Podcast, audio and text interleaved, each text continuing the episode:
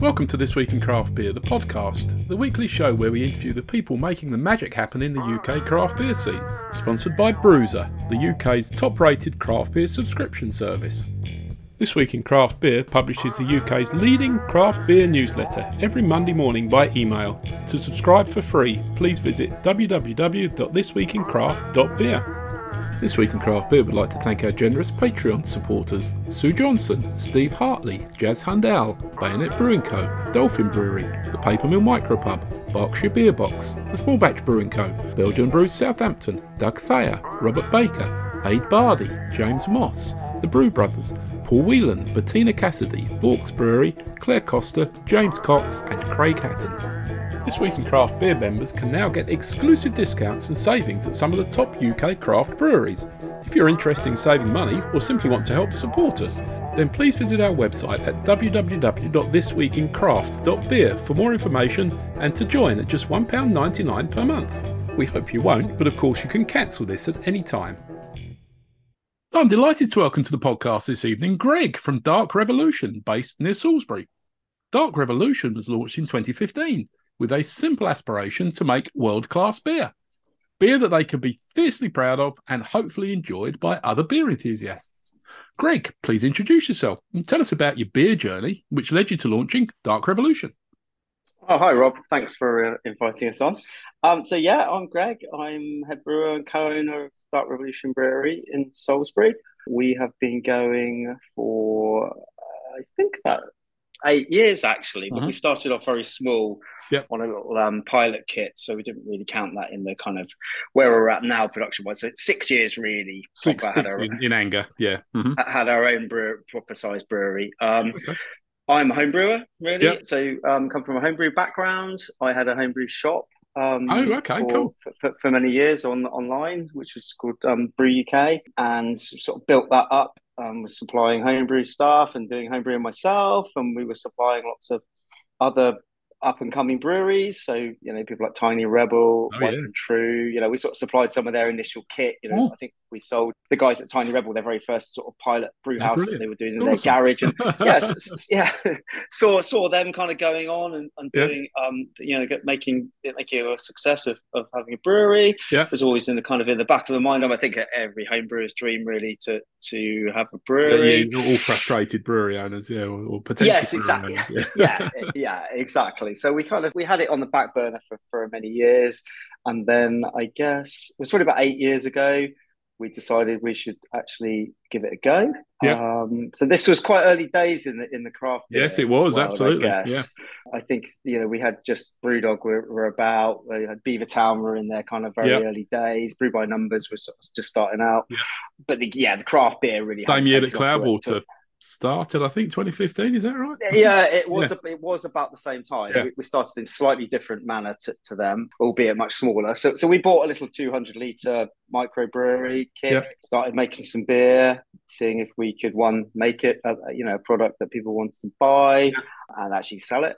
Which yeah. was was quite easy to start with. You know, uh, um, we only had very small amounts of beer. Yeah. Uh, but yeah, it was great fun. We had that in the corner of the, the homebrew shop and it was kind of like you know a, a big toy really. But obviously very quickly realized that home brewing and professional brewing are, are, quite different beasts. Right. So we really sort of hunkered down to learn our craft. We we then did a bit of brewing down at um, some contract brewing so down at a called cheddar ales. Right. So it's a yep. brewery just down near Bath, yeah. near Wookey Hole. Um, mm-hmm. Wiper and True were, were brewing there at the same time, and, oh. and Left Handed Giant as well, actually. Right. Um, so, so they were doing. So we knew had they had pedigree. They're a very traditional brewery. Yeah. But they they're very skillful. They were very friendly. Um, right. So we actually they didn't sort of just do the brewing for us. We went down and brewed with them, nice. which was a great way for us to learn how to actually you know make beer in volume. They had a oh, yeah. 20 20 barrel plant down there. Right. So we'd go down, brew two or three batches with them, bring it back, stick it in our cold store, and then sell the beer, which gave us the confidence that we could sell beer in, you know, in a big, much bigger volume. Yeah. That was successful. Um, but we obviously all, it was quite uh, restrictive. I mean, because we had to always fit in with their brew schedules yes. and, you know, and the types of beers that we wanted to make. Yeah. Well, so what styles were, were those early brews then? Well, we were making hoppy beers, but not yeah. not sort of like the sort of on the hoppy levels that they are these no. days. We started off as Soleil, um, was oh, okay. the first beers. That, yeah. that was one of the first beer we ever brewed, actually. Oh wow! Um, we made a beer called Velveteen, which is a chocolate milk stout, which yeah. we, we still make to this day then another site came up. So we so the whole we, were making plans to get our own equipment basically yeah. and building the confidence that we had the market there to be able to sell the amount of beer that was required to make that whole thing stand up really. Sure. Um, so the, a unit came up. We wanted to then also put a tap room in as well. Again, it's oh, yeah. quite early days. Yeah. I'd been out to California, to mm-hmm. San Diego just before we did that and was completely inspired by the the whole drinking culture there. Oh, yeah. You know, very much of drinking in a brewery, and that was where people got their beer and it being very inclusive, very family friendly. That's right. You know, yeah. M- yeah. really mixed male and female. Uh, very different to this kind of beer real ale culture that was absolutely that was could, could hardly be more different. Yeah. yeah. exactly, and that and that was really um, inspiring for us. So we wanted, and we wanted to have that feel of you know drinking sauce. So our tap room is very much built around that. The tanks are in the back, albeit very small much smaller than stuff in America, but yeah. um, still has that that feel. We have you know stuff going on in the background, and there might be you know if we're doing a brew day and stuff, there'll be you know all the brew smells and stuff going. Oh on. sure, yeah. And yeah, that's kind of where we're at really. We, we, we so we concentrated for the first couple of years really on getting the product correct, right. which was a massive learning curve. Going you know making sure that we can consistently deliver a product that we are proud of yeah. and that had shelf stability. You know, we've been putting stuff into cans, so that you know is a whole mind game. We do cask and keg as well, and that that took a while to kind of really get the, the well it's not it's an ongoing process to be honest with you. It's not yeah i think so, so yeah anytime you feel that you've mastered it i think that you know that's a slippery slope isn't it? And uh you know you you, you need to be uh you need to be uh, yeah. striving to improve yeah we're we're always concentrating. Yeah, I, yeah. I think um, that's very much a part of our, our business. Um, yeah, so it's always been about the, the quality of the beer for us uh, over right. everything else. Maybe at the detriment sometimes, um, but uh, hopefully it reflects in in the in the, the product. We certainly well, it, it certainly reflects in your reputation, I think, doesn't it? You know, as much as anything, it's that's so important. If, if you know, in in the long term, sort of viability of your business is you you know, if you have a reputation for for only putting out beers that are absolutely, you know, as good as they can be and true to style. I'm not, you know, perhaps true to style is is an overrated, you know, in my opinion, anyway, an overrated sort of aspect of it. It's it, obviously brewers have pride in, in you know being able to brew particular styles. I'm much more interested in how interested and excited the beer is than you know whether it's a you know fits neatly into a particular um, yeah. category quite yeah there's so many overlaps these days i think that's yeah. that's quite a traditional way of looking at things isn't it categorizing yeah. everything by sort of yeah i know I guess that's, yeah. Yeah. that's I guess that's come from a kind of culture of competition. Um, it has absolutely, yeah, definitely. So, so, you you had to have it fitting a style category, and yeah. that in the traditional real ale industry, a very CAMRA very thing that was, yeah, yeah, yeah, exactly. It would have been very important to your brand recognition to make sure you had those medals and, and you had those um, awards. Sure. That's not something we've ever really chased, to be honest no, with you. Some brewers um, do, and you know, some I'm sure it can still give a big boost to your business, can't it? But it, you know, I don't. You know, I'm sure it does. Yeah. yeah. I find it quite difficult. Um, uh, you know, it's just yeah. I guess we just never really had a policy to kind of go down that route. Really, no. I, I, mean, Untappd ratings again. This is is a is a is a weird one, really. Um, yeah. From, we were very obsessed with them when we first started then got very completely the opposite and just right. did not look at them for a long time. And now we're kind of in the middle, so we, we do we do look at them, but we very much take them with a pinch of salt. Yeah, and we we review them, but uh, we don't drive what we make is not over getting our Untappd ratings up because no we, we wouldn't make a lager. if it would, you'd only make New England IPA. Yeah, it, maybe yeah, Imperial Imp- Stout. Imperial Stout. Yeah, exactly, exactly. If we only made things like you know Disco Fog that we just brought out, yeah. Know, we'd have a much higher overall score. Sure. So, but that wouldn't work in. The, it wouldn't work in your tap room for a start, would it? I mean, it no, obviously, yeah. no doubt, no doubt, it sells well in your tap room. But if that was all you brewed, that you know, there's, there's no no way to run a business, is it? Uh, no, I mean the most popular two beers we make is Soleil, which is yeah. a West Coast Pale Ale, and yeah. uh, Verve, which is our Pilsner. That, okay, know, yeah, that makes sense. Room, yeah. You know, that's the, that's the beer that people are going to come in and sort of, yeah. you know, drink day in day out. They they might come and have the new stuff as well, but um, it's got a nice sessionable ABV. Um, yeah. So, so. talking about beers that are difficult to pigeonhole, I, I think this Soleil is exactly that, um, uh, to its merit, actually. You know, so you, you call it a West Coast pale, but it's at least to my palate, it's it's much fruitier and much less bitter than than I might expect. You know, reading that on the label, which which greatly yeah. pleases me because I'm you know I'm very much a an east. You know, if you if you said east or west, I'm you know way over to the east in terms of my my sort of drinking preference, and so you know I wouldn't typically choose um, any beer that describes itself as a West Coast. I might I might have a third or a half if I'm in a tap room just as a yeah. sort of palate cleanser, if you like. But you know, I'm I'm not going to head for that beer as, as my preference. But actually, I think this is a delicious beer. I I, I really love the the sort of zingy, zesty, citrusy flavors you got going on there. And there is bitterness, absolutely, but but it's not you know it's not sort of threatening the enamel on my teeth or whether you know I, I, I it's pleasantly bitter, but not, but not overly so. So I, I actually think this is a this is a really nice beer and you know one that I wouldn't necessarily categorize as a West Coast pale. It's a weird one. I have been contemplating changing that description actually. Uh, yeah. So when we when we made it, it was one of the first beers we made. This eight years ago.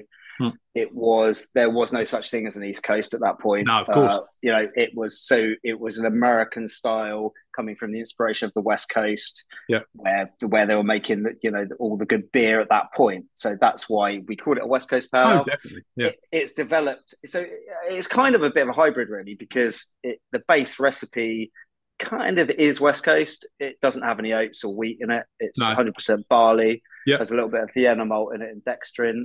It has a water profile which is heavier on sulfate as okay. well, so it has that mm-hmm. kind of crispness to it, yeah. and it's fairly dry as well. It tends to ferment out. Yeah, it is. Of, yeah, 107, 108 but then it's got the your kind of East Coast hops. Mm. Um, so it's all, it's all whirlpool hops now. So right. it's quite low actual IBUs, okay. and it's Citra Simcoe mosaic. So you know, kind of yeah. classic combo on the dry hop. it's not a massive dry yeah. massive dry hop. We no. keep it kind of in check so that it's got a nice citrus, but it's not too overpowering. It's not no. too heavy. Um, it's quite an approachable beer.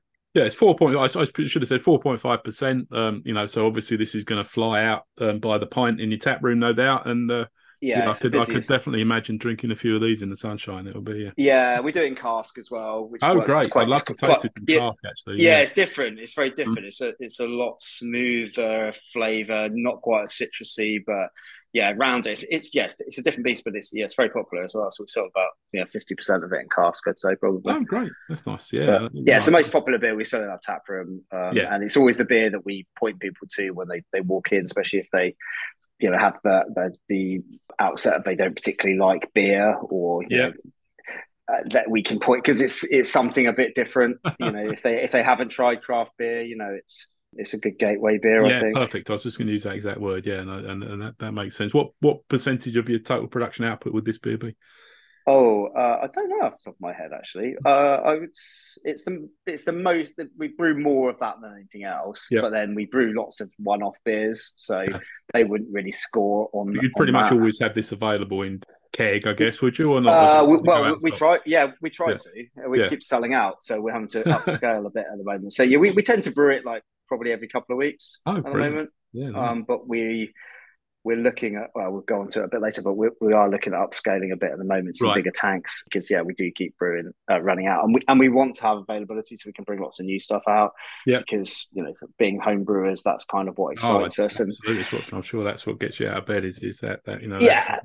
what's new? New recipes yeah, yeah exactly. And, and, and to be fair that's what excites our audience as hmm. well. You know um you know that's what they, people want to try. And there's lots of new ingredients and stuff coming out as well. So it, it means that we can progress ourselves not only in recipes and and um, and all the all those sorts of things, but also if we you know want to change techniques and stuff, we're not doing it on a core brand, so we can be a lot more oh, experimental. Absolutely, with, you know, yeah. Different processes and stuff, so and then and then maybe sometimes we do reflect those back into those other beers. Nice. Um, yeah. You know, one example of that, we just changed our yeast strain probably about six months ago, maybe a right. little bit longer. So we'd, we'd always used one yeast strain for all our beers. For, for every beer? Uh, well, apart from the lager. Okay, and, yeah, yeah. Cool. yeah. Uh, but like we do the odd Kveik beer and you know things right. like that. But yeah, yeah, but yeah, m- yeah, most of our bits, yeah, yeah use use one yeast strain.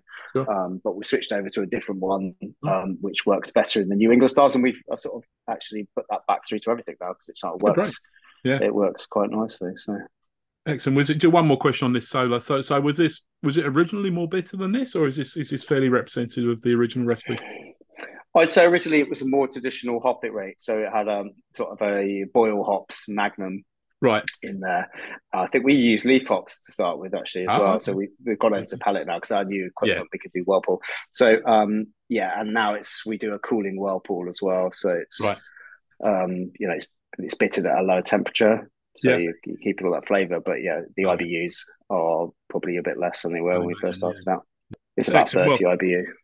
Lovely beer to start the evening. Anyway, uh, Greg, I, I did. I you, you sent me another candidate, and I, which I drank a couple of weeks ago actually, and that that was uh, I, I, again I had the sort of similar experience drinking it. Then I wasn't, you know, I was expecting something different. I thought, oh wow, this is really good. So uh, yeah, I think the thing is because like nowadays the West Coast has sort of come back, yeah, even though it kind of never went away. no, But now there's very distinctive. You know, you've got hazy New New England and you've got Yeah. your West Coast, and so therefore, if you call something a West Coast, people are very specifically expecting they are. Yeah, I think I think that's right. bitter, clear, you Mm. know, or clearer, you know, more piney, and then but. But that's where it kind of so LA doesn't really fit in there anymore. No. The, the terminology of that, because I completely get that. Uh, you know, for a lot of our customers, as it's a gateway beer, they, they don't really Doesn't have that kind much, of they No. don't have that preconception of West Coast No. East Coast. They, they don't know any difference really. Um, No. And I, I guess technically we're in the West Coast. Yeah, it could be. I mean, you could well, you so- could probably call it an American pale, couldn't you? To to sort of Yeah, uh, yeah, exactly. give, yeah, give people more of a sense of what they're going to get when they open it. But look, it's who cares? It's a lovely beer anyway. So uh, we've already yeah, yeah. It's weird. It's only through conversations like this that it kind of comes up as a as a. Oh yeah, I never really thought of that because it, it certainly doesn't affect the sales of it anyway. No, no, good. Oh well, lovely. Yeah, good, good, good to hear. Are you at your still first premises? Um, you know, as you said, so you've been six years or so there. Is it is it in, still in the same place that you started? Yeah, Yeah. so we're just on a really beautiful location. Actually, it's a, an airfield just north of Salisbury, so Nice, it's um, really peaceful up there. So, yeah, it's a bit different than your sort of normal industrial estate. And the building that we are in is an old World War II, like a it was a mess actually because it's a big RAF base. Oh, great. It was a big RAF base Yeah. back in back in the um, sort of nineteen forties. Yeah, Second World War. Sort of, So yeah, so it's got like a vaulted like wooden ceiling and stuff. Oh, so it's, um, yeah, it's quite it's a not, it's a really nice space for a tap room. It's Right. not that great a space for a brewery because it's got it's quite low ceilings. Um, temperature control is an issue, is it? Or the... not temperature control, No. just the fact that we can't put bigger tanks in. So, oh, of course, you know, yeah, you know Yeah. we're, we're tied to the amount of um the volume, so we can only do single batch brews. Right. Which is, and we can't put any more in as well because No. it, would encroach into our tap room. So yeah, we are in the process of moving our brewery to another location. Uh, Okay. Which, it, it- well, I say another location. It's another building in the same, Oh, brilliant. Okay, basically. Yeah, it still be in the same kind of vicinity. It won't be. It's strictly in that same building. Well, the main brewery won't be in that same building.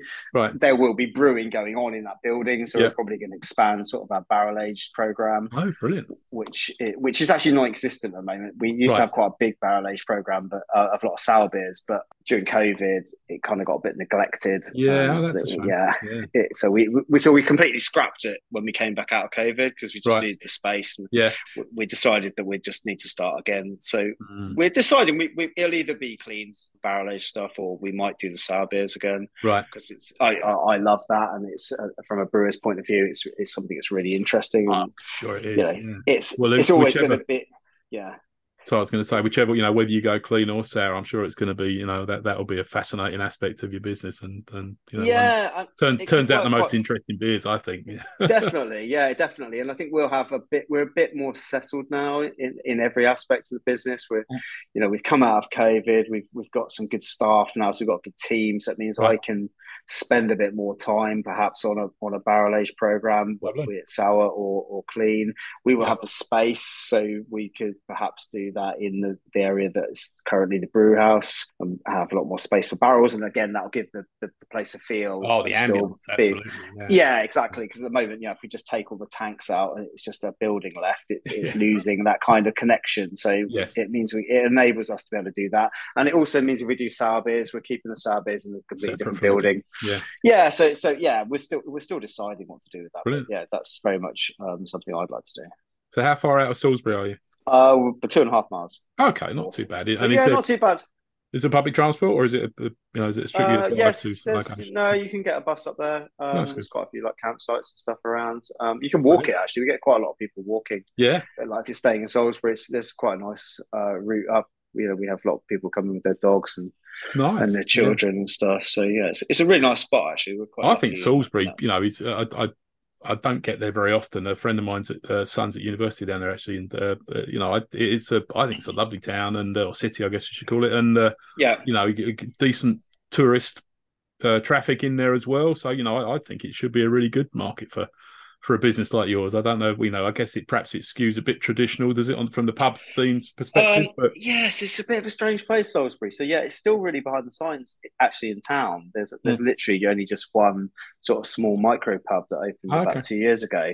Apart from that, it's all pretty much tied enterprise type in. So the yeah, yeah the selection of beer is pretty poor. It's traditional yeah. or, or, sort of neck oil and stuff like that. I mean, we do have Hopback, obviously, brewery is, yeah. down the road, so they've got. I live just around the corner from their pub, actually, okay. which is you know very traditional. But actually, to be fair, um, that's what got me into the, this whole thing. Actually, like Summer yeah. Lightning. So um, yeah, sure. My, yeah. the first beer that kind of I tried when I was sort of in my 19, 20 year old, and just thought, oh, this tastes quite nice. This is a bit nice. Yeah, we've got we've got hot, we've got a Hopback pub in Reading actually, um, which I don't. Oh. I must admit, I don't go to very often. But I, I did no. know back in my in my cask drinking years, which was a few years back now, I used to go in there a fair bit. It's a you know it's a nice, uh, interesting mix of beers they have. Yeah, I was brought up in Reading actually. That's oh well, yeah, okay. Yeah, I grew up there. I, I, moved away when I was about eighteen. So, all right.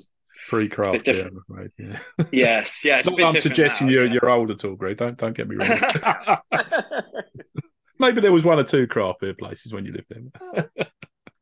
Yeah, not like it is now. Reading's quite good now, isn't it? It's... It is. It's great. Yeah, yeah. We got to, you know Phantom and Double Barrel in the in the city centre, but then you know Elusive and Siren on the outskirts. Fantastic. Yeah, quite. I need to visit. I need to go mm. and visit them. I've not been to any of those places. Sadly. Yeah. No, lots of lots of good craft beer ready now. Um, excellent. Um, tell me about the tap room then. How you know what, what's your opening schedule days? You know what's your capacity? How many taps you got? So taproom at the moment is open every day, but only till five o'clock on a Monday, Tuesday, Wednesday, because literally we're here. While the brewers stuff there, anyway, brewers so we might as well, might yeah, well the tap. Yeah, we we've always yeah we've always been open to come in and get takeaway cans and stuff, yeah. and then it's someone would like ask if they could have a pint, and we're like, yeah, okay, why not? The lines are clean, you know. Sure, well. then, so now we just yeah, we, so we don't we're not massively busy Monday, Tuesday, Wednesday, but it's quite nice, you know, if you can pop in and have a have a beer. Yeah, and then th- Thursday, Friday, Saturday we're open till eight o'clock.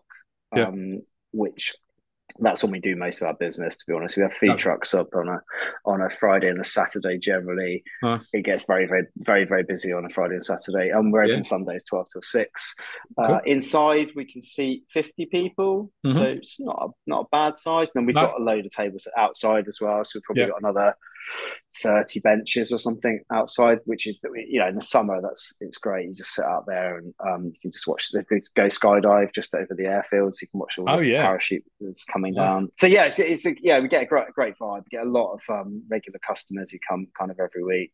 Yeah. Uh, we've got a couple of big housing estates kind of nearby. So, oh, that's good. We, so that, you know, we feed um, them yeah. with 20 taps. 20 um, cool. yeah so we put another 10 in last year actually because we were, we were struggling to be able to put any guest beers on right. and also and to make sure that we can always have every single beer of our own that's available. So yeah. in, an, in an ideal world all 20 taps would be ours but um in in reality that just doesn't happen because we just no, keep selling out stuff. So uh, we generally have about 12 to 13 beers of our own we have a little test kit as well. So we have a little 50 litre like Braumeister. Oh, cool. Yeah, to mess around with. Yeah, brilliant. So, yeah, so we brew like single keg batches for that Lovely. as well. So we have that on the tap room. So we do mostly sour beers on there at the moment. Cool. Yeah. Um, sort of the high fruited sort of smoothie sours. We've been yeah. messing around with those.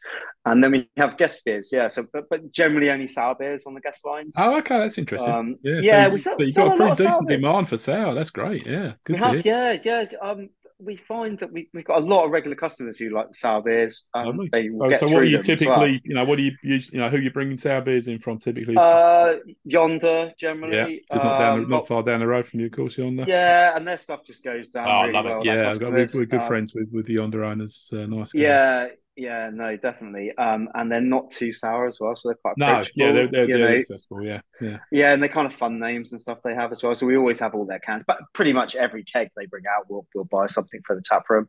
Uh, we have Vault City, nice. um, and then Pastore normally. Oh, um, Fabulous. So yeah. that rotate between those three. So we normally Yeah. have about three, three or four sour beers on, generally Brilliant. speaking. Yeah. And we have a we always have a lager on, and we we have cider on as well, just local cider. If that yeah, why wouldn't you? Yeah.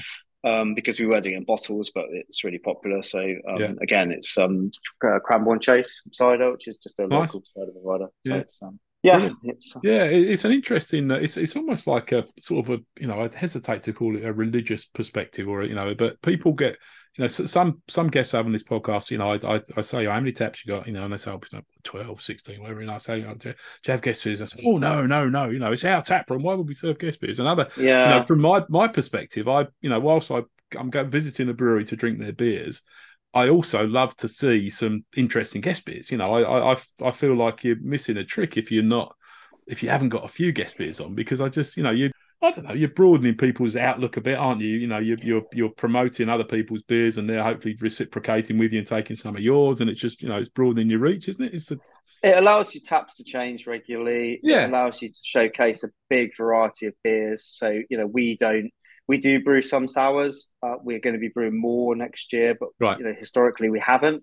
But we like sours, and we Yeah. like the customers like sours, so we have to buy sours. Yeah. you know, we want we want to have all twenty taps. You don't want it to be all the same. Yeah. Um, we don't tend to. We did used to bring in more hoppy stuff um, Right. on the guest side of things, but that customers don't tend to buy them that much. They tend No. to go for ours. They tend Okay. to gravitate to our beers, and therefore, Okay. because they're hoppy, you know, you need the throughput to be a bit quicker on them, and and it yeah, you don't want to work out. So, do you? No, no. and and obviously, the guest beers tend to be slightly more expensive as well than, Sure. than our own ones. But again, you know, for sour, sour beers, people don't seem to mind no paying a bit more. Uh, but for the for the hoppy stuff, bearing in mind they you know, we we might have a couple of six and a half percent IPAs. They Yeah. won't pay the extra to have a Cloudwater or DEYA or whatever. No, like that makes Um, sense. Well, uh, you know, and, and a part of that equation is the, the quality of your own beers, of course. Which you know, and we haven't we haven't got to start talking about your IPAs yet. But you know, the ones I've had in the last couple of months have been fantastic. And which is not to say I'd had them previously and they weren't fantastic. I had, to be honest, I hadn't had many of your beers at all prior to this year. But you know, I'd, I'd be Yeah. super impressed with your, particularly with your, you know, your New England IPAs. You know, your five, six, seven percent beers. I think are fantastic. So there's you know if you're brewing to that level there's no reason why you'd need to bring in a verdant or a day or a cloudwater in my opinion so you know that's that's great credit to you i think No, and I think to be honest, a lot of our customers are there to mostly drink our beers, but they, you know, they'll drink the sour beers because they, you know, they like sour beers. To be fair, if, if we had all twenty taps with our beer and we had a variety of beers on, I, I think they would be more than happy with that. But Yeah. Uh, uh, yeah, yeah, I think we'll struggle to get to that because Yeah. it's just we don't Well, have enough unless tanks. you're gonna to be brew honest. 24 hours a day eight days a week then you know yeah, exactly. Uh, I mean, we, we we tend to bring out one or two new beers a week at the Oh. moment. Uh, definitely one a week. Uh, some we try for two, uh, Yeah. but they do sell through pretty quickly. But Brilliant. so we, you know, we struggle to keep that many on the on the taps. But that's great as well. You know, it means the beer's fresh. It's uh, and it doesn't hang around, and No. customers kind of get excited. Or you know, every Thursday we'll have a new beer out. Nice, and, yeah. so That, that's all part of the, the you know the pleasure of, of supporting a local craft brewery and, and visiting Yeah. the tap room is what's new. You know, I'd, uh, yeah, I've got to tell you, you know, if I'm going out in Reading on a Friday night, which is a fairly frequent um, occurrence, I can tell you it. You know, I'm mid afternoon on Friday. I'm already sort of reaching for my phone to have a little crafty look at on Untappd and see what you know what the you know the verified venue. So I've I've already got their tap list updated for the Friday. I think, oh, that's oh, look at that, that looks good. And I'm sort of plotting my way around Reading and deciding where to go based on. Uh, what I can see listed, you know, and and Yeah. that's uh, it's all part of the pleasure of going out for for me. It's uh, you know, you can Yeah. call me an obsessive compulsive, whatever if you like, but it's it's you know that that's part of the anticipation, isn't it, of uh, of going out? Yeah, at least and, and yeah, and that also works very well from our point of view for selling into other you know locations because they want new stuff or new breweries. So Yeah. if we're providing lots of new things for them, they'll they'll try that and take that on because their customers are you know like you said they want to try different things. Yes. You know, there's there's a massive variety of beer, high quality beer as well around. it really is. So, Yeah, yeah, You know, it's um, yeah. That's definitely a first world problem, but uh, a good one for us all to be dealing with. yeah, yeah, definitely. yeah, it's good. Anyway, Greg, let's take a short break. Brewser is the UK's top rated craft beer subscription service, which connects you with 120 of the UK's best independent breweries and cideries. It's a unique model where each month you choose a brewery, they curate a box of their freshest brews, and it gets delivered direct to you from the brewery cold store. Prices start from as little as £29 per month, including delivery, and you can save £8 off your first box with the code TWICB. Head over to www.brewser.beer to explore and support independent breweries like never before. So I'm back with Greg from Dark Revolution for the second half of the show. Greg, at this stage every week, it's become a bit of a tradition that I like to put my guest on the spot and ask them perhaps what's the only tricky question I'm going to ask you this evening, which is what makes you different? What is it you're doing to stand out in the relatively crowded south of England or southwest craft beer scene? I don't think we're necessarily doing anything different to the people that we look up to, and right to you know American breweries that where we got a lot of our inspiration from and still do you know some of the podcasts and things that we listen to to get information. Oh yeah, but uh, you know we, we are just trying to get better all the time, trying to improve, uh, yep. making small gains wherever we can in process, trying new ingredients, developing our staff and keeping them fully engaged in what we're doing, so they're all working together as a team, you know, to try Brilliant. and be better. Yeah and that's simply it really. Um that you know and there is other people doing that. And there is other people who pretend to do that and say they do that. And and it doesn't come over in their beers uh, as that's well. very fair yeah. There is plenty of that going on. Um we've never been ones to kind of bullshit about you know the quality of our beer. If anything we we've just quietly been getting on with it. Um yeah.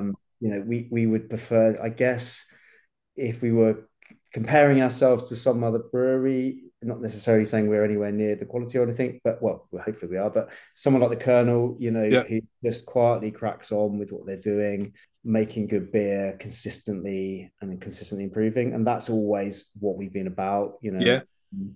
We are getting out and about a little bit more. I think you're quite a, you're a pretty well kept secret. I think uh, I don't think you've got the recognition that your beers deserve personally.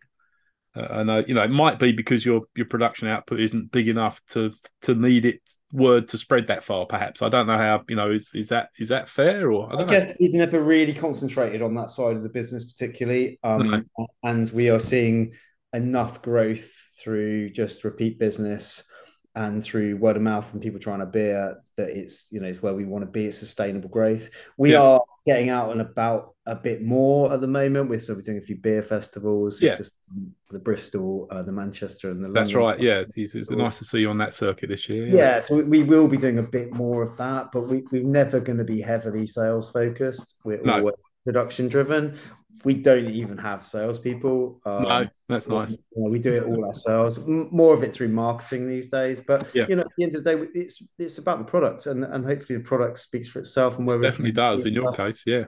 We don't we don't want to be huge. You know, we've never had aspirations to be a massive brewery. We just want to have a good team, enjoy what we're doing, and make a good quality product. Um, our tap room equates for a fair proportion of our sales. That's um, great yeah. which is great from a cash flow point of view, but also, you know, we can see the people drinking it. So therefore, you know, that really comes back to the whole why we're in it. You know, we yep. can see them enjoying the beer and we can chat to them, we can tell them about it. And and also we can enjoy it in our own tap room, you know. Of course you can. Yeah, absolutely. You know, it's it's the best possible quality you could present your beer. You've got the direct feedback yeah. mechanism right there, haven't you? So you're hearing from people, you're seeing them enjoy it, or you know, hopefully not, but occasionally you might see somebody not enjoy a beer, and then you know either way, it's it's you know there's no such thing as bad feedback, is there? You're there right. to, to find out what's going on there, so it's uh, yeah. Uh, and our team as well. So you know we have you know have a team beer on a Thursday night generally when we bring the new beer out. So we'll, we'll try that, and you know often we crack open some other beers from other brewers, um, you know to try them. You know, sure. good or bad. You know we just sort of keeping an eye on what other people are doing. Sure but that's what it's all about, really. So I guess I don't know if that makes us different. I, I think other there are other people that do that the same thing, and they're right. You know, but uh, from the terms of what we do as a as a product, um, you know, we don't pigeonhole ourselves into any particular style. I mean, no. okay, naturally at the moment we're you know hazy IPAs are you know what the market wants, but also we really like drinking them as well. Definitely. And yeah, um, there's there's loads of new hops and stuff coming out as well, sure. so that's yeah. really exciting and there's lots of new ways of dry hopping and new you know just lots of uh, progression, I guess, in in the in that whole arena, which Yeah. is exciting because that's what it's all about for us. You know, it's the excitement of being big homebrewers, basically. Yeah, absolutely. Um, Yeah. But yeah, great when people do really enjoy the beer as well. Um, and yeah, that seems to be the case. And you know, we, we've always enjoyed our beer. Yeah. We've been you know happy with it, albeit we it can always be improved. So yeah, it's it's yeah, we're we're, we're enjoying it. It's good.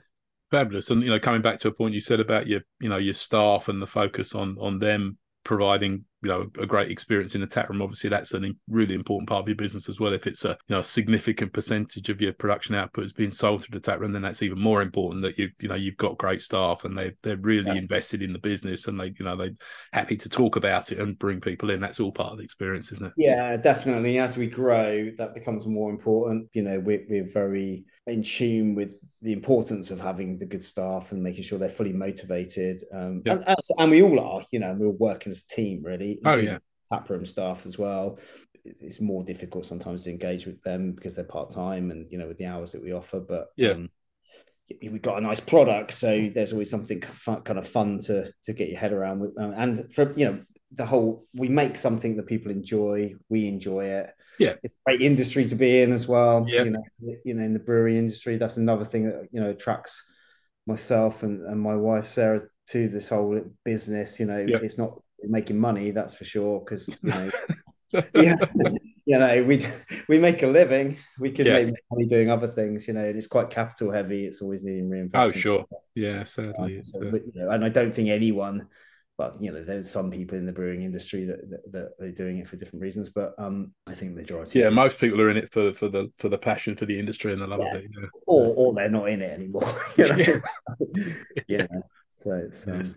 yeah, it can be tricky, but Moving swiftly on, let's talk about Disco Fog, which is uh, the second beer we've moved on to this evening. This is uh, fantastic, actually. So I sort of you know referred to this obliquely earlier on. This is six point three percent New England IPA. I think you're smashing this style of beer um, right now. I've you know I've had, I guess maybe five or six. I think over the last few months, you know, going back to as far as Bristol Craft Beer Festival and since then, and they've all been at this level. I think this is this is absolutely delicious. We were just discussing this off air, um, brief and to the point. Um, all you can tell me uh, on the uh, on the can and, uh, and and on the Untappd um, uh, entry of the hops. So so I'll read those out. Hot side Simcoe, cold side Citra, Citra Cryo, Motueka, and Nelson. Great hops, all of them. Um, to be honest with you, you know, really loving Motueka and Nelson actually recently as you know. yeah, me too. We're do, we we're using a lot more New Zealand stuff actually. Mm. It's always been a bit on my radar, but um, yeah, we're getting we've got we've got loads on order now. We use a lot, especially Nelson um, and Motueka. Mm. Just had some Motueka cryo in actually, which is Oh, nice. exciting. We just used it in the beer today actually.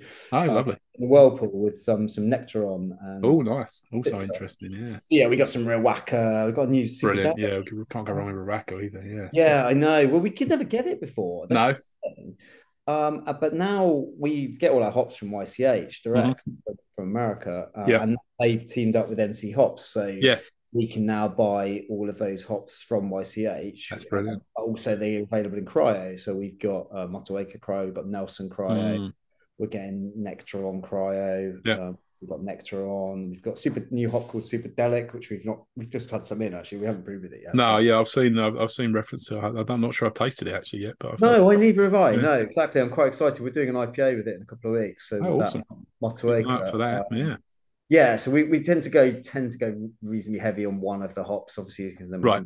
tell of where it's coming from. But Uh-huh. Yeah, I mean, you know, we love Citra, we love. Exotic, we love um, Simcoe, but it's nice to have some some things that differentiate the IPAs. Yeah.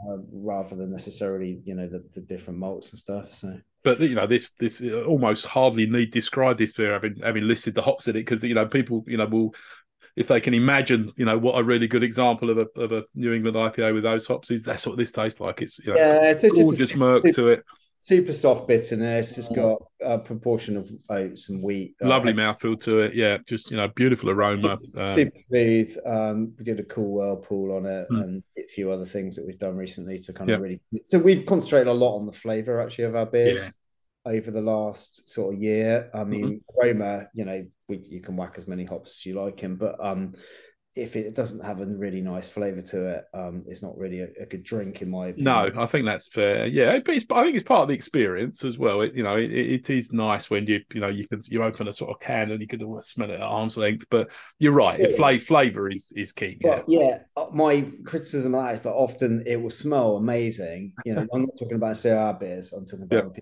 but and then it just doesn't drink that nice. No. They've either overdone it on the hops, or it's astringent, or it's just mm-hmm. got a nice flavor. You know, it's yeah. not doesn't leave a nice flavor in your mouth. No, um, and I think as an industry, you know, we all we've been chasing aroma, you know, as much dry hopping as much as we can, and blah yeah. blah blah. And I think some people are, you know, perhaps missing the point on the flavor, the drinkability of a beer. Yeah. You know, I think that's that's a fair comment. Having said that, I can actually smell the Nelson, just you know, almost sort of uh, as an individual kind of aroma coming off this, which is very pleasant. Yeah, exactly. You know, as it warms up, actually, it's the, the aroma mm. changes a little bit on it. So it's um, yeah. So we yeah we got we're bringing out loads of IPAs. Like yeah, that. well, a lovely beer, and as I say, not, you know, I'm not I'm not surprised, and you know, this is really all your IPAs I've had in the last few months have been at this level. So yeah, you you know you've really got this dialed in, and uh, can't wait to see, very, see what, you know, what's, what's next. Yeah, well, we yeah, same more of the same but different. yeah. So we got yeah, we started doing some double IPAs as well. Um, oh, cool. Yeah. Well, historically, they, they used to just not sell that well for us. So no. they used to sit around, which one is not good for cash flow, but also no. it's not good for the fact that it's a beer and it's hoppy and you don't want it sitting around in your car. No, but now we did one just recently, we hadn't done one for a while, uh, called Here We Go, um, which got amazing feedback. I had that one actually. Yeah, that was lovely. Yeah, uh, and it sold really quick. So That's great. Sold yeah. out that now. So within under two months. So um, we're going to be sort of brewing a, a, a, double IPA as soon as they sell. We do another one. So, same as we do with with all of them. Really, it's yeah. all really driven about our board on our in our tap room. You know, we want to have one double IPA on. Right. A couple of six and a half percent IPA, two sort of five, five point six pale ales, yeah, and then some sub, sub five, um, you know, pale ales and um, hazy and or um, not so. Yeah, um, we tend to have that in our sort of arsenal, our inventory for, for not only our tap room but then also out to customers. So makes sense. yeah, two or three beers in each category, basically. Mm-hmm. Um, which seems to work quite well. And then we have two or three of them in cask. We, we don't sell cask beer at the moment in our tap room. No. we, we are going to be putting uh, a, a, cask line in. Um, nice so that we can put like you know just tap one or two casks on a yeah day, which when they're gone they're gone at the weekend. Yeah. Quite nice to have. That would, but I think that is a nice thing. I mean, I you know if I'm if I'm in a tap room that's got cask on, I will usually start with a cask beer. Yeah, exactly. Uh, you know, because it's you know I've kind of I, I spent a lot more years drinking cask beer than I have drinking craft so far. Exactly. Uh, you know that, that's fond memories. if we don't have it, we're sort of missing a, a representation. You know, we want to be a, a showcase for beer, hmm. and if we're not formatting, you know, having that one format, which is you know our heritage, so we we are missing out. Historically, we didn't do it because of the throughput. You know, we didn't want to be throwing beer away, but no. Um, yeah, we're, we're looking, we're, we're in the process of putting that in the moment because also we, we don't tend to get to try our cask beer um, no. That often, um, which is, you know, not, we'd like to be able to try it a bit more often. So, yeah, especially bringing out new stuff because we, you know, with a lot of the new ones, if they're sub 5%, they'll, they'll be going in cask as well. So, you know, we rarely try those to be honest because they just fly out the door to different locations that aren't local. Yeah you know to get the timing right to to be in that place when that when they got it on is difficult. No, exactly. Yeah, you need to you know you got to be in contact with the landlord saying yeah. when's it going on. You know, hopefully it's not exactly. gonna, not going to hang around for more than twenty four hours. No, so. exactly. Well, yeah, it doesn't, it, and it flies out. You know, mm. the the cask beer does sell really well. So terrific.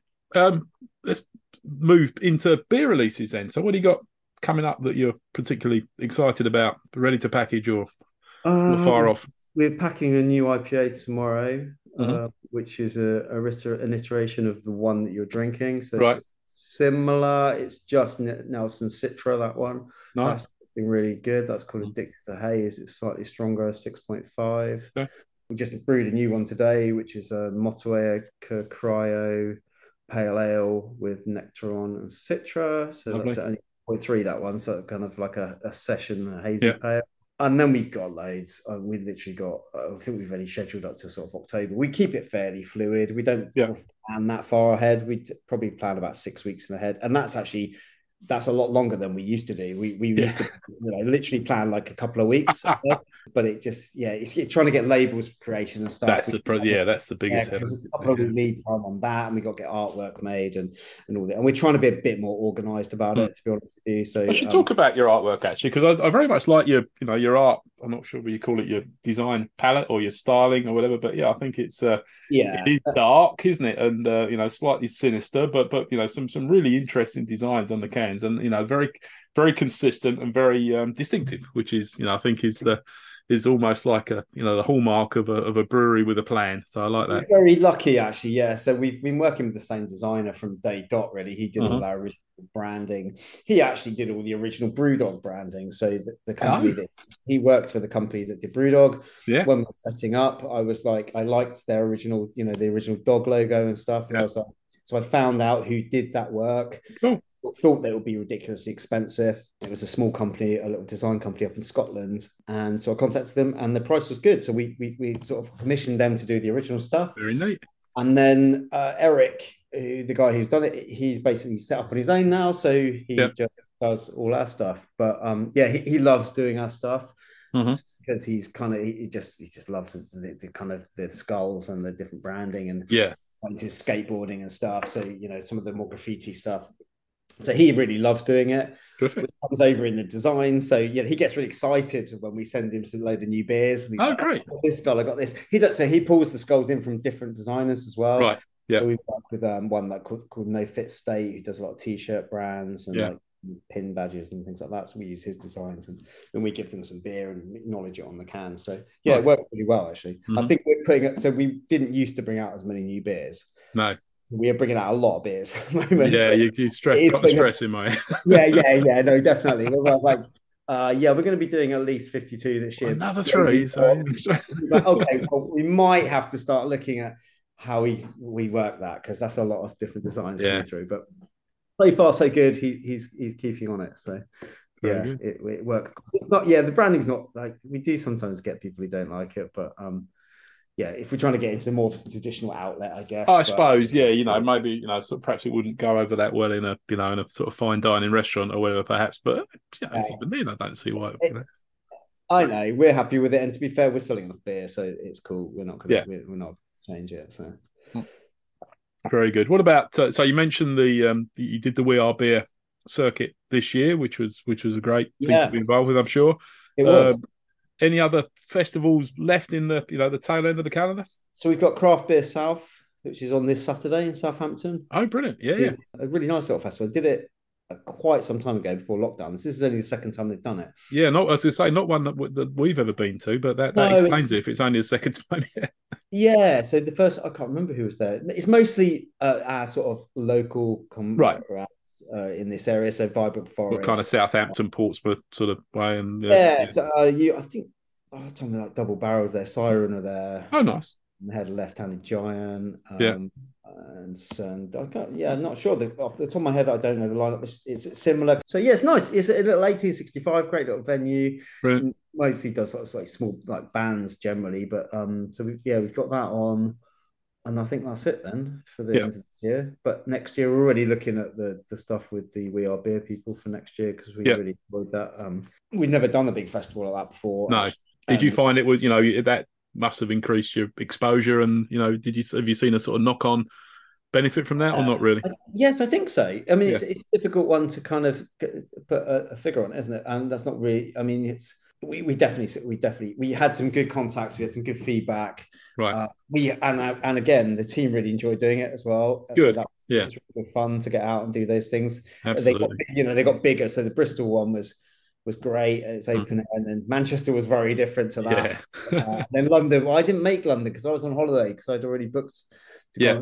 came into the we are beer like quite late on in the in the process um yeah, I, I already had booked a holiday, so I missed oh, it. I heard yeah. it was a, I heard it was a cracker. It was, um, yeah, it's an amazing venue. Yeah, super busy. I don't know how yeah. many thousands of people went through that, but um, no. yeah, so cool. Yeah, we're going to do more next year. Right. Uh, and this seems to be. We might even do our own one. That's another thing with. Oh, okay.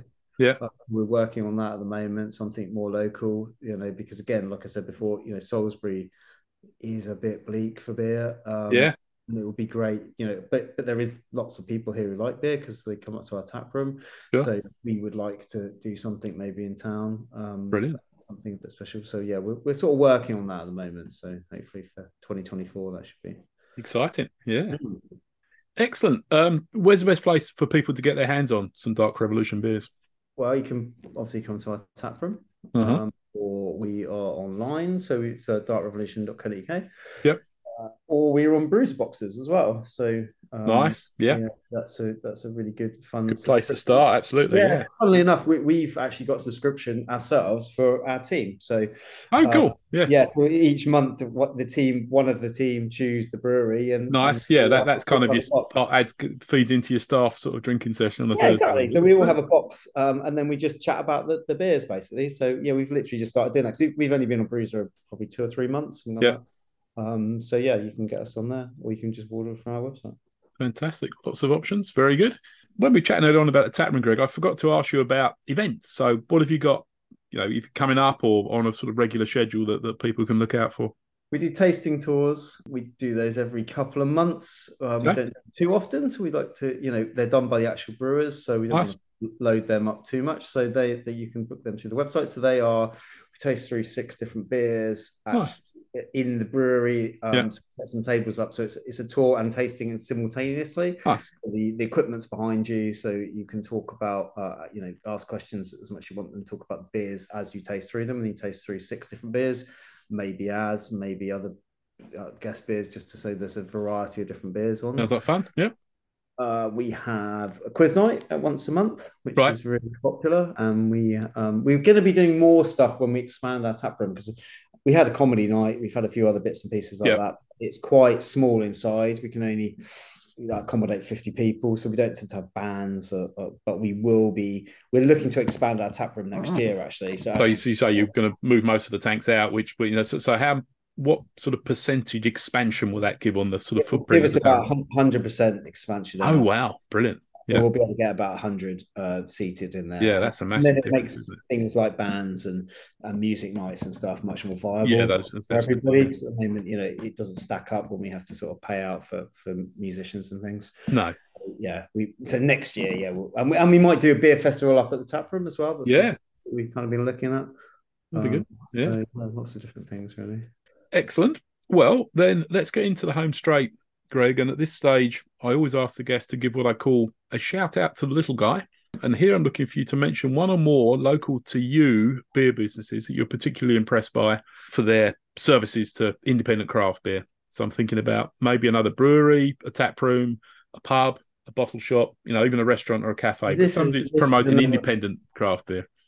It's a very tricky question that one because there's a lot there's no one specific one You're never going to be. You're going to forget people. So you, you know you, you can't be that's the tr- comprehensive. and yeah, I, I mean, we don't sell a lot of beer locally to, to Salisbury, so um, No. yeah, it's more further afield, like Southampton, Sure. Bournemouth, and there's quite a few down there, and, and there's we deal with most of those down there. What Yeah. about are, there- are there local no local bottle shop in Salisbury that stock your beers? Yeah, we do have artisan wines and spirits. They stock a good range of Dark Revolution beers, and they Nice. Very knowledgeable in um, ha- having a great range of other spirits and, and wines and stuff. In the city centre, those, yeah. yes, in Yeah. city centre. so. Okay. Very good. All right. Well, let's uh, consider them shouted. Um, let's get into the wrap up question then, Greg. And here I need to know from you what would be your ultimate happy hour? And there's three parts to this question. Where would you be? Who would you be with? And most specifically, what beer would you be drinking? And there's just one qualifier, which is that the beer doesn't necessarily need to match the venue. So, you know, you don't necessarily need to choose a, a beer that wouldn't automatically be available at that venue, you know, or even, you know, you, you could choose a venue which doesn't even sell beer because you could bring the beer with you, you know, in this uh, fantasy world. Yeah, so this one's a tricky one. How, how to think about this one? So I think I would definitely be with my wife, Right. We, you know she's my drinking partner, Good, cool. Yeah. and I think we would like to be at Russian River, Yeah. ideally with Natalie and Vinny, who I don't know, but I'd love Okay. to. And I, I, think they would be really fun. I'm sure and they would be. Drinking their beer, so uh, I guess Pliny the Younger would be yes natural choice. Uh, again, I've never tried it. Um, no, I haven't either. I've had a, I've had the, the odd bottle of Pliny the Elder, but uh, I've never had it on draft, and I certainly never no, had the so Younger. yeah, that, that would be my ideal, uh, and ideally with a few of their brewing team as well. You know, just sitting yes. around the table, tasting their fresh. That's what you'd want. Yeah, you, you you want to play the brewer's card, wouldn't you? As you as yeah. you walked in and you know. exactly. so yeah, treatment. Yeah, I think I think you know there, there's obviously millions of different things, different options, but I think that one would uh, that will be a great experience, and that is one I'm gonna one of these years. I, I, I, I, to be honest with you, I haven't, I've never been craft beer drinking in the greater San Francisco area. Um, you know, I had I've been there a few times, but not not recently, and not in the craft beers. I've done a lot of the US, um, especially the East Coast and and, and other cities. I've, been to Chicago a lot, but I haven't. Um, I've never been to, to San Francisco uh, craft beer drinking. So uh, no, that is... either. I, I, have been to San Francisco, but last yeah. time I, went with my daughter, uh, and she was old enough to go to the bar, so um, I didn't go to any bars. No. tap rooms or anything. I'm to, I am going to San Diego in a few weeks' time, so I will get to I will get to go and do the I guess the pizza port experience, I think, is the is the primary. Have you been to San Diego before? I have, but again, not in my not in the craft beer years. So, so I'm looking forward to that. Yeah, San Diego is where I first went, and yeah, that's brilliant. There's so many mm. good places there. Um, I'll go far on. Yeah, it's just amazing, and there's so yeah, so many different beers. It's um, mm. there's 100. Well, when I went, there was 125 breweries, but I'm guessing there's probably a few more now. There probably is. Yeah, I've I, I have plotted a Google map, and it's very densely pinned. You know, it's, it's kind of you can't see the map for all the pins where the breweries are. So yeah, exactly. I mean, they're all kind of out in the industrial stage, but they're quite next to each other as well. Yes, so there are. Yeah, that's right. I'm always, you know, when I'm when I'm plotting my Google map, I'm always looking for you know congregations of, of breweries to make it worth getting the Uber out to that particular sort of you know suburb or whatever. And you know, you can sort of say, yeah. oh, right, you know, it's worth that's worth an afternoon because there's sort of four or five together there, and you know, and it's. Uh, Ballast Point was one of the standout ones. Ballast Point, yeah. To be fair, you know they're a bit of a sellout. They've gone a bit macro, I'm afraid. They yeah. have, but to be fair, their tap room was really impressive. Yeah, they had so many taps, it was ridiculous, yeah. and they had loads of small batch stuff that they okay. like experimental yeah. stuff. So the range, the range of beer that they had there, from a from a purely drinking beer experience, was the best one I had. I mean, you know, I went to like Modern Times and and yeah. all those ones, and, and they, they, had some of the best. But the, the range, it's just really interesting what they had there. So okay. yeah, um, yeah, I definitely would give that one a shot. Yeah, looking forward to that.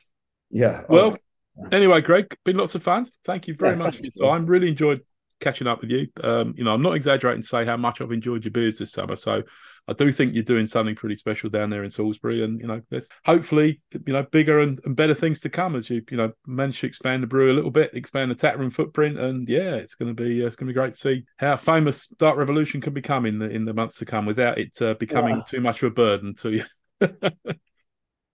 That's, that's, kind. Thanks, Rob. Well, if you're ever in the area, you know you're not too far away, so you know, for come into our tap room, we'd love to show you around. And Fantastic. I will let you know. If you enjoyed the podcast, then please tell your drinking friends and leave us a review in your podcast app, as it really helps others discover the show. And of course, if you'd like to help support us and save money in the process, then please head over to www.thisweekincraft.beer and become a member today for just £1.99 a month and get access to exclusive savings at the top UK craft breweries.